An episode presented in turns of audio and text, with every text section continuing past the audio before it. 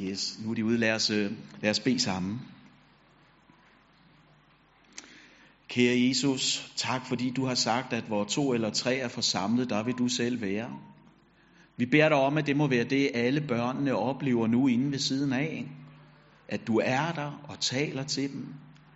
Beder dig sådan om, at de må få kærlighed til dig igennem det, der skal siges og synges derinde nu. Og Jesus, om det samme beder vi også for os, der er her. Jesus, der er så mange ting, der kan fylde os. Der er så mange ting, vi kan være optaget af. Ting, der gør, at vi ikke lytter og ikke er til stede. Jeg beder dig sådan om, at du må komme og give os hvile nu hos dig. Så vi kan høre det, du har at sige, og tage imod det, som du vil give os. Amen. Det, der er prædiketeksten til i dag, det er om fra Matteus evangeliet kapitel 7. Det står på side 866. Det er fra vers 15 til og med vers 23. Der står sådan her. Tag jer i agt for de falske profeter, der kommer til jer i forklæder, men inden i er glupske ulve. På deres frugter kan I kende dem. Plukker man druer af tjørn eller finer af tisler. Sådan bærer et hvert godt træ gode frugter, og det dårlige træ dårlige frugter. Et godt træ kan ikke bære dårlige frugter, og et dårligt træ kan ikke bære gode frugter. Et hvert træ, som ikke bærer god frugt, hugges om og kastes i ilden. I kan altså kende dem på deres frugter. Ikke en vær, som siger, herre, herre til mig, skal komme ind i himmerige, men kun den, der gør min himmelske faders vilje. Mange vil den dag sige til mig, herre, herre, har vi ikke profeteret i dit navn, og har vi ikke uddrevet dæmoner i dit navn? Og har vi ikke gjort mange mægtige gerninger i dit navn? Og jeg vil sige jer, som det er, jeg har aldrig kendt jer. Bort fra mig, I som begår lovbrud. Det er Guds ord. Amen. Se, øh, nu ved jeg ikke, hvordan I, der sidder her, har det med piratkopiering og Om det er noget, I gør det i. Sagen er jo, at, at mange af os har været på ferie. Og nogle af dem, nogle af de steder, hvor man tager hen på ferie, der kan man jo godt øh, erhverve sig varer, der ligner den ægte, uden at være det. Jeg kan selv huske en ferie, vi var på for nogle år siden, hvor vi var ude i Kambodja. Og der bliver vi jo mødt af masser af gadesælgere. Masser af mennesker inde på markedet, der havde deres faste omkvæd på alt det, de ville sælge os. Same, same, but different. Altså, det samme, det samme, det er bare anderledes. Og jeg vil gerne medgive, det kommer ikke som noget chok for jer, tror jeg. Jeg er jo ikke Sherlock Holmes eller Einstein, sådan vel. Der er ikke gået nogen Nobelpris tabt i mig. Men alligevel kan jeg jo godt lure, tænker jeg, at sandsynligheden for at købe et ægte Rolex-ur til 100 kroner i et sted som det her, ikke også? Den er ikke særlig stor. Altså, det er vel mere sandsynligt, at SIF vinder over Nordsjælland i dag, tænker jeg, ikke også? Fordi herinde, der er fuskeriet, det er jo tydeligt, og derfor så er det, så er det nemt at opdage. Hele omgivelserne skriger jo til os, pas nu på. Tro dem ikke, lad nu være med at stole på alt, hvad de siger. Og så er der de gange, for det er meget vanskeligere. Fordi forskellen kun ligger i detaljen. Ikke møder os forfra, så at stige. Men et sted, hvor, hvor rammerne og omstændighederne, de beroliger vores sanser. Frem for at, at vække dem, frem for at være i alarmberedskab. Og jeg tror jo, det er derfor, at Jesus i dag advarer os om de her ulve i forklæder. Sådan at vi kan skælne det ægte fra det falske. Sådan at vi ikke går under i mødet med dem, der vil trække os væk fra Jesus og evangeliet. Sådan at vi ikke på den yderste dag skal høre de værste ord, et menneske kan, kan høre nogen sige. Nemlig når Jesus siger, jeg ved ikke, hvem du er. Jeg kender dig ikke. For det betyder jo, at så er du ikke i sikkerhed bag blodet, men så er du ubeskyttet imod Guds vrede. Og det må jo ikke være vores virkelighed, det må ikke være vores endeligt. Og derfor så er det, at vi i dag skal dykke ned i den her tekst. Men inden vi gør det, så skal vi lige have sat scenen, sådan at vi forstår både den nære kontekst, men også kan se den ind i en sådan større helbibelsk sammenhæng. Og altså, vores tekst i dag, det står jo som afslutningen på Jesu bjergprædiken. Allerede om i kapitel 5, vers 1, der begynder Jesus på sin undervisning. Og så bruger han ellers 96 vers, hvis jeg har talt rigtigt, om hvad det vil sige at være himmelborg. Om hvordan livet ser ud inde i Guds rige. Hvad det vil sige at være en efterfølger og en disciple af Jesus. Og det vi skal have med her, det er jo, hvem er det, at Jesus underviser? Det er jo hans disciple. Det er dem, der allerede har forladt det, de kendte, for at vandre sammen med ham. Jesus bjergprædiken, det er jo ikke et vækkelsesmøde, men det er jo undervisning. Til dem, der allerede har truffet et valg. Til dem, der allerede har valgt Jesus til. Og alligevel så advarer Jesus dem. Han taler til mennesker, der allerede har forladt en del. Og så advarer han dem. Fordi vi naturligt drives imod den brede vej, som Jesus lige har talt om inden vores tekst. Fordi da Jesus er ved at runde bjergprædiken af ved at lægge an til landingen, så gør han det jo ved at opstille en form for dualitet. Der er to veje, der er to profeter, der er to træer, og der er to huse, som alle sammen viser det samme, nemlig forskellen imellem den, som tror, og den, som ikke tror. Og fordi vi så nemt kan falde for en piratkopi, så er det, at Jesus han advarer os. Fordi altså, jeg vil gerne lige understrege igen, dem Jesus underviser her, dem Jesus taler til her, det er jo ikke så nogen, der tilbeder Lord Voldemort, vel? Det er jo ikke så nogen, der glædes over de skjulte, maskerede budskaber i den baglæns spillede musik. Det er jo ikke mennesker, der har regnbuer og stregkoder tatoveret på deres kroppe og, og har hengivet sig til New Age, som vi var bange for i min ungdom. Men det er jo mennesker, der allerede bekender troen på Jesus. Og Jesus siger, at det er kun halvdelen af jer, der har ret. Måske. Hvis I ikke passer på. For der kommer ulve. Og zoomer vi lidt ud fra bjergprædikenen, så bliver det jo tydeligt for os, at Jesus han her fortsætter i et spor, som har været stærkt udtalt op igennem hele skriften. Vi har ikke tid til at gå igennem dem alle sammen nu. Jeg har givet jer to steder, som I kunne læse til forberedelse i dag, i det her forberedelsespapir, jeg har sendt ud i sidste uge, eller det var vel i fredags, torsdags stykker, ikke også? Husk Moses' afskedstale om i 5. Mosebog 30, om at vælge livet. Så vælg der livet. Der er to veje. Der er livets vej, og der er dødens vej. Og Moses siger, vælg livet. Eller læs salme 1, hvor der står, at den ugudelige blæses væk af vinden. Og der også står om den, der har sin glæde ved Herrens lov, som er plantet ved bækken. Der er to veje, der er to muligheder.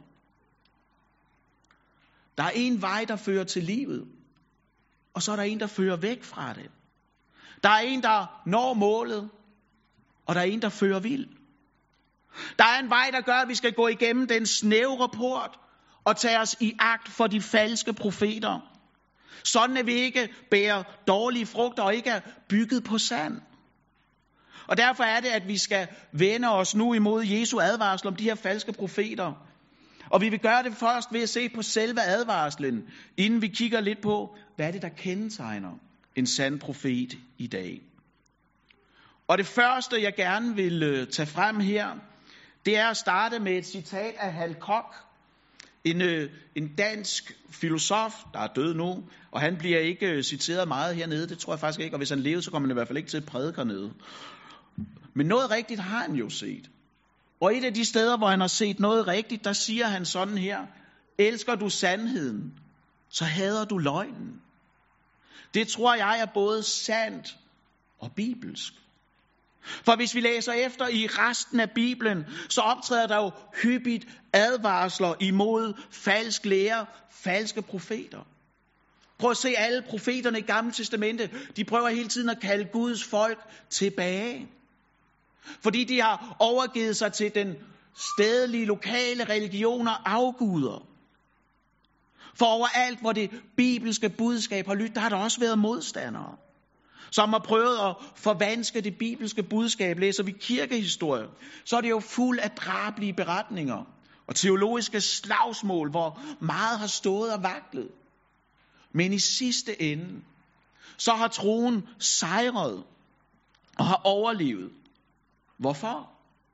Fordi Gud med sin ånd har været her, og fordi han udrustede mennesker, der kunne skælne imellem Herrens for, og så dem, der var ulve i forklæder. Og jeg har spekuleret lidt på, hvordan kunne man dog bedst muligt illustrere det. Og så var det, det slog mig, at om seks dage, så har jeg bryllupsdag. Og det er, altså, det var en mærkedag, det står så godt i at huske sådan, ikke også? Og jeg, øh, det, det fremmer trivselen betragteligt, hvis man gør det sådan. Og jeg sagde til konen, altså, nu kommer der den her dag jo, altså, skal vi ikke tage ud i Aarhus Street Food, og, øh, fordi de har, god, de har god mad, og der er ribbensandwich og flæskestegsandwich og sådan noget. Og så siger hun, vi kan jo også tage i IKEA. Så er man jo skak med det, ikke også? Vi har i hvert fald bryllupsdag om seks dage, ikke også? Og øh, altså, det er jo en, det er jo en dag, man, man skal stå så i at huske. Og, og det er jo også en dag, der kalder på en gave. Det er meget naturligt, at man giver en gave på sin bryllupsdag, vil jeg bare sige, ikke også? Nogle gange så er det af sådan en blivende og varig art, andre gange så er det jo bare af en øh, buket blomster. Og se, når vi nu er ved blomster, så kan den indre jyde jo godt stikke sit hoved frem. Jeg kan godt mærke den her indre jyde sådan tænke lidt i mig sådan, og arbejde i mig. Fordi man tænker sådan lidt, hvis jeg nu giver hende plastikblomster, ikke også? Så kan jeg jo genbruge dem igen næste år.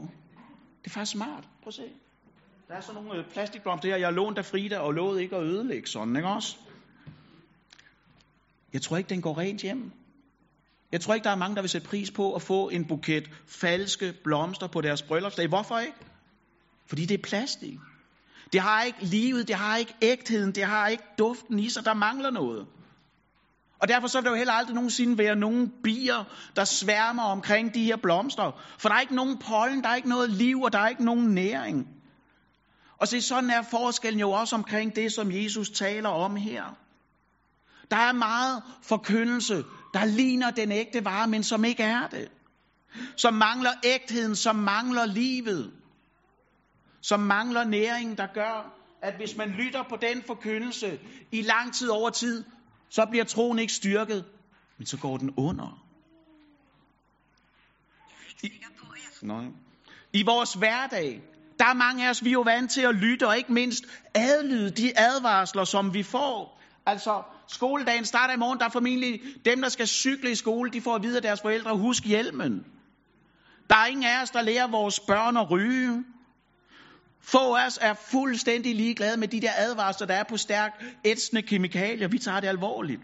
Og hvis man har været et sted på ferien, hvor solen rent faktisk skinner, altså det vil sige, at man har været ude for landets grænser, så har mange af os sikkert også brugt solcreme.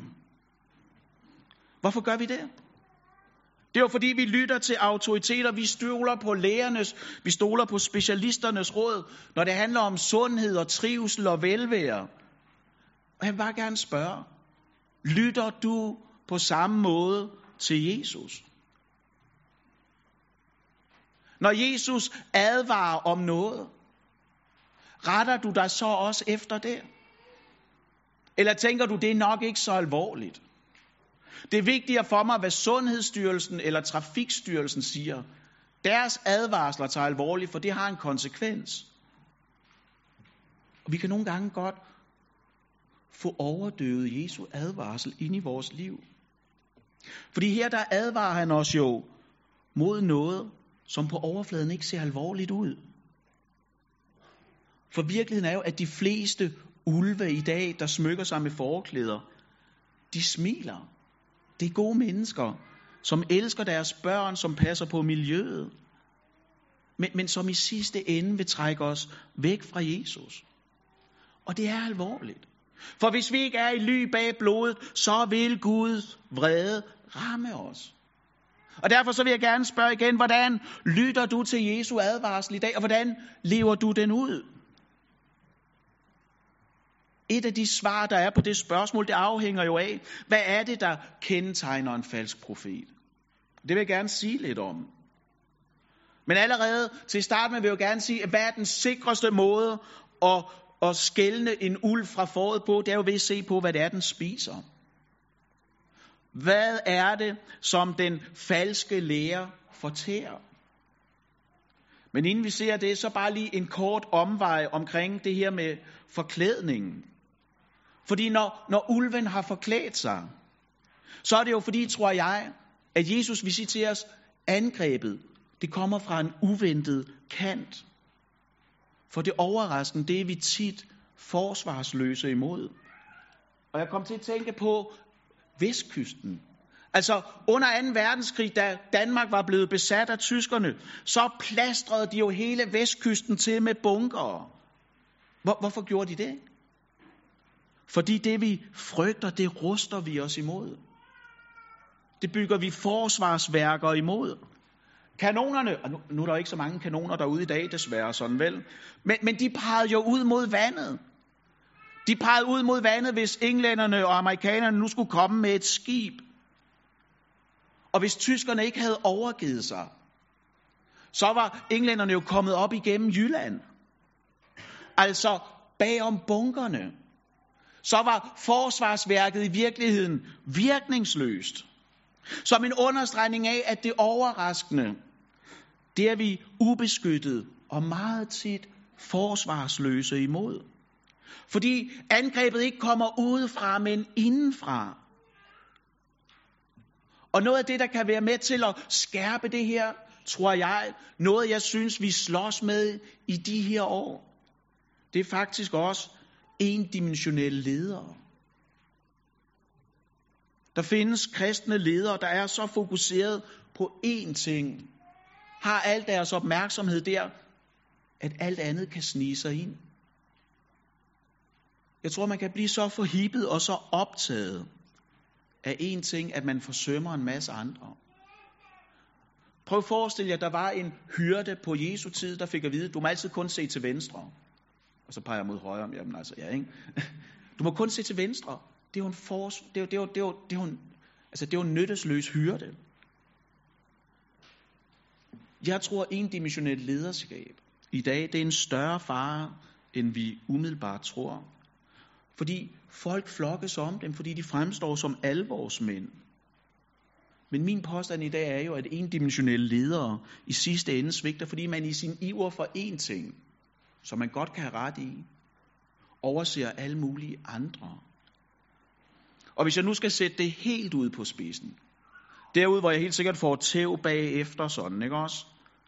Så mener jeg jo ikke, at den største trussel imod vores tro i dag, den største trussel imod vores tros sundhed, den kommer jo ikke fra den her regnbuehyldende LGBTQIA, som næste weekend har Pride i København. Altså den største fare mod vores tro, den kommer jo ikke fra dem. Det kommer fra dem, der har det her tøj på. For dem har vi givet en form for autoritet og taleret ind i vores liv. Mennesker, der i udgangspunktet burde være på vores hold, men som over tid i stedet for udvander Guds hellighed og autoritet. Da jeg læste på DBI, altså Dansk Bibelinstitut inde i København, så var, vi, øh, så var vi hvert år på en informationstur rundt i landet, hvor vi kunne prædike og informere om DBI og også samle nogle penge ind. Det var et kristen foretagende. Og det er meget, meget hyggeligt. Jeg har mange gode minder og et par på pinlige derfra og sådan, ikke også? Men hvor har jeg godt nok mange gange på de her ture siddet i dagligstuer omkring middagsbord med folk, hvor man kunne høre tydeligt, uden at være teologiprofessor, hvor stor skade det gør, hvis man kontinuerligt lytter til en forkyndelse, som trækker dig væk fra Gud, og stiller spørgsmålstegn hele tiden ved, om mund Gud nu også har sagt. Hvor troen den blev eroderet og undermineret indenfra, fordi værnet mod vranglæren det manglede. Alt blev ikke prøvet på skriften, fordi præsten var sød og rar. Hun havde også engang været nede i missionshuset. Og derfor vil jeg gerne sige det så skarpt, som jeg overhovedet formår den her søndag formiddag. Ikke alt rare mennesker siger er sandt. Ikke alt rare mennesker tror er sandt. Hvis det har Guds ord imod sig. Og så kan vi jo godt varme os ved tanken om, og det, det er meget nemt i det her miljø i dag, sådan lige her i vores fællesskab, ikke også? Vi kan godt varme os ved tanken om, vi er ikke ligesom dem. Og så kan vi være blinde over for vores egne svagheder. Vi kan have en kæmpe bjælke i vores eget øje, der stikker ud. Fordi også i vores rækker vil der være ulve i forklædet. Det skulle da være underligt, hvis LM var den eneste kirkeretning i hele verdenshistorien, hvor det aldrig var et problem, det her hos os. Og derfor må vi jo til stadighed være på vagt. Og tjekke, at det, der siges og prædikes herfra, er det er i overensstemmelse med Guds ord. For vores identitet skal jo ikke være i at være ligesom alle andre, men i at være Guds barn. Og det fører jo naturligt frem til, hvad er det så, vi skal være opmærksomme på? Jeg tænker, at vi skal spejde efter nogle af de ting, jeg ramser op nu. Jeg ved godt, at listen er ikke udtømmende. Men, men her er, hvad jeg tænker, der er udgangspunktet i hvert fald. Vi skal passe på dem, som I ikke har noget med dem at gøre. Som hylder lovløsheden. Som ikke vil lade Gud dømme synd, men som siger, at alle bliver frelst, selvom at Jesus i vores tekst siger, at det ikke er tilfældet. Der er synspunkter, der lyder indlysende rigtige og vækker almen tilslutning, men som har Guds ord imod sig. Det er også at være opmærksom på, hvad det er, der ikke bliver sagt. Hvis der aldrig bliver talt om det hellige liv, hvis der aldrig bliver talt om blodets frelsende kraft, så ender vi jo som både kors og blodløse kristne. Og det taler Bibelen ikke om. For Bibelen taler tværtimod om, at Jesus er den eneste vej til Gud. Alle andre veje, de ender jo ikke blindt, men de ender i fortabelsen. Og for mange, der er det en rød klud i dag, også langt ind i kristne rækker. Men jeg vil gerne sige, at folkestemningen kan aldrig afgøre, om Guds ord er sandt eller ej. Guds ords autoritet, det afhænger ikke af, om Gud står højt eller lavt i popularitetsmålingerne. Og der er noget, jeg gerne vil sige også i dag, som er vigtigt for mig at få sagt, nemlig Gud skammer sig ikke over en eneste linje i Bibelen. Uanset hvor upopulær den er i vores kulturelle hverdag.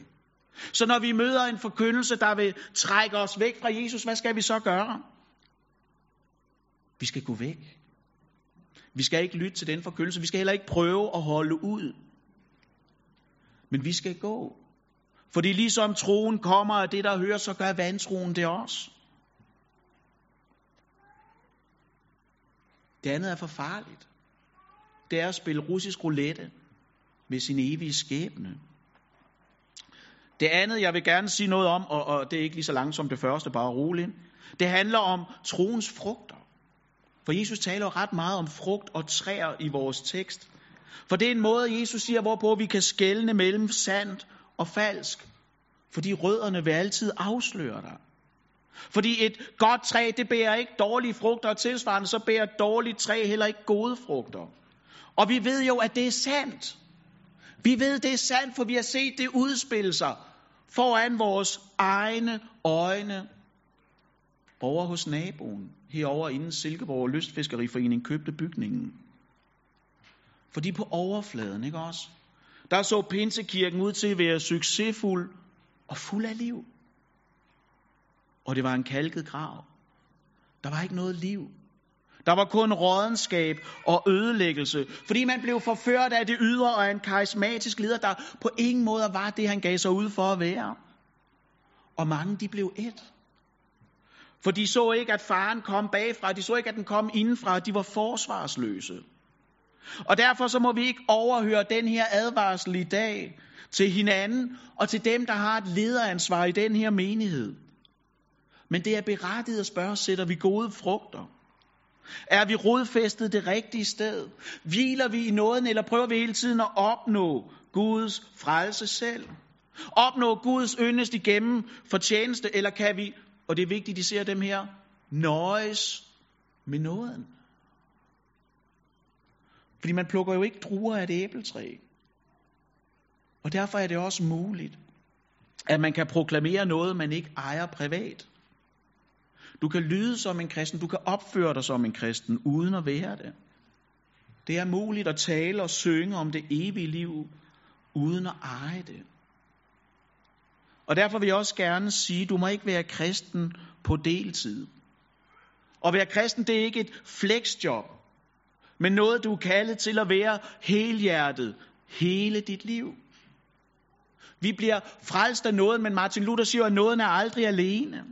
Og derfor er det også, at nåden opdrager os til at sige nej til ugudelighed og værslige lyster. Det betyder, at nåden arbejder, nåden elsker, nåden udholder og nåden overkommer. Den sætter gode frugter. Fordi i Guds rige, der kommer væren før gøren. Det kan man sikkert ikke sige på dansk, og undskyld alle jer danskere, hvis ører bløder nu. Men det er rigtigt. Du er noget, før du gør noget i Guds rige. Åndelige gaver, det er, hvad du gør. Åndens frugter, det er, hvem du er. Og det er det sidste, jeg gerne lige vil sige noget om, hvem vi er. Om at være tæt på, og så alligevel en evighed borte. For der kommer en dag, hvor Jesus han kommer igen for at dømme levende og døde. Os, der sidder og lytter til budskabet nu, eller hører en podcast senere. Og det Jesus siger, det er jo, at på den dag, så vil der være nogen, der ser himmeriget. De vil stå foran det, og aldrig komme ind i det. De vil være udenfor i al evighed, uden ændring på status. For der er ikke nogen bagdør til himlen. Derfor er det, at vi har brug for en rystelse af os selv, en form for åndeligt jordskælv i, os, i vores sjæl, så vi kan få lov at se vores indre, så vi ser os selv som hjælpeløse, uden nogen form for fortjeneste. For hvad var det, der gjorde, at dem, der får at vide, at Jesus ikke kendte, kender dem, troede, de var sikre? Det var deres handlinger. Deres fortjeneste, de hentede deres frelsesvidshed i deres handlinger, frem for blodet. De havde deres sikkerhed i dem selv, frem for Jesus, og de kom ikke ind. Og det værste, du kan gøre nu, det er at sidde og tænke, ej, hvor har de andre brug for at høre det her, gid de dog høre efter. For Jesus taler i dag til sine disciple, også dig. Vi står alle sammen i far for at falde i åndelig søvn, og nogle af os, vi kan jo sove fra det meste. Også frelsen, og det må ikke være vores virkelighed. At der er nogen fra KVS, der på den yderste dag står udenfor, som ikke kommer med ind.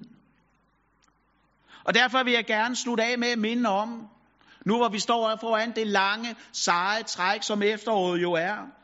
Vi skal ikke leve langt fra nåden, og du skal heller ikke leve ved siden af den. Men du skal leve dit liv midt i den. For det, der frelser dig på den yderste dag, det er jo ikke dit medlemskab af KVS, at du overholder vores sociale normer og danser med, når vi danser vores rituelle stammedanse. Nej, det, der frelser dig på den yderste dag, det er alene det, at hyrden blev slagtet som et lam. For det skæld, som Jesus han taler om her, det går jo ned mellem dem, der tror, de kan frelse sig selv, og dem, der ved, at Jesus er mit håb. Mit eneste håb. Fristelser, de har det oftest med at komme igennem døre, der er blevet åbne med vilje. Og det advarer Jesus om i dag. Og derfor så siger han, kom, vælg mig. Vær hos mig, for her, der er du tryg og sikker, og du er indenfor. Jeg kalder dig ved navn, for du er min. Dit navn er skrevet i min hånd. Forhåbentlig så har alle vi, der sidder her, vores egen linje skrevet i livets bog med Jesu blod. Og derfor vil jeg gerne sige, kom i dag. Vær bag blodet. Hvis du ved med dig selv, at du er udenfor, så skal du vide, døren er åben. Det er stadigvæk ikke for sent. Det er stadigvæk muligt at få del i det evige liv. Guds rige, der må du ikke bare få lov til at være som turist. Der må du få lov til at bo. Der må du få lov til at være barn. Ikke bare i 14 dage, men i al evighed. Lad os bede sammen. Kære Jesus, jeg beder dig sådan om, at hvis du, hvis du ser, at vi står udenfor, at vi er på den forkerte side, at vi går på den forkerte vej, at vores rødder ikke er i nåden, så stop os op i dag, her. Så stil dig foran os, så vi ikke kan komme udenom dig i dag. Amen.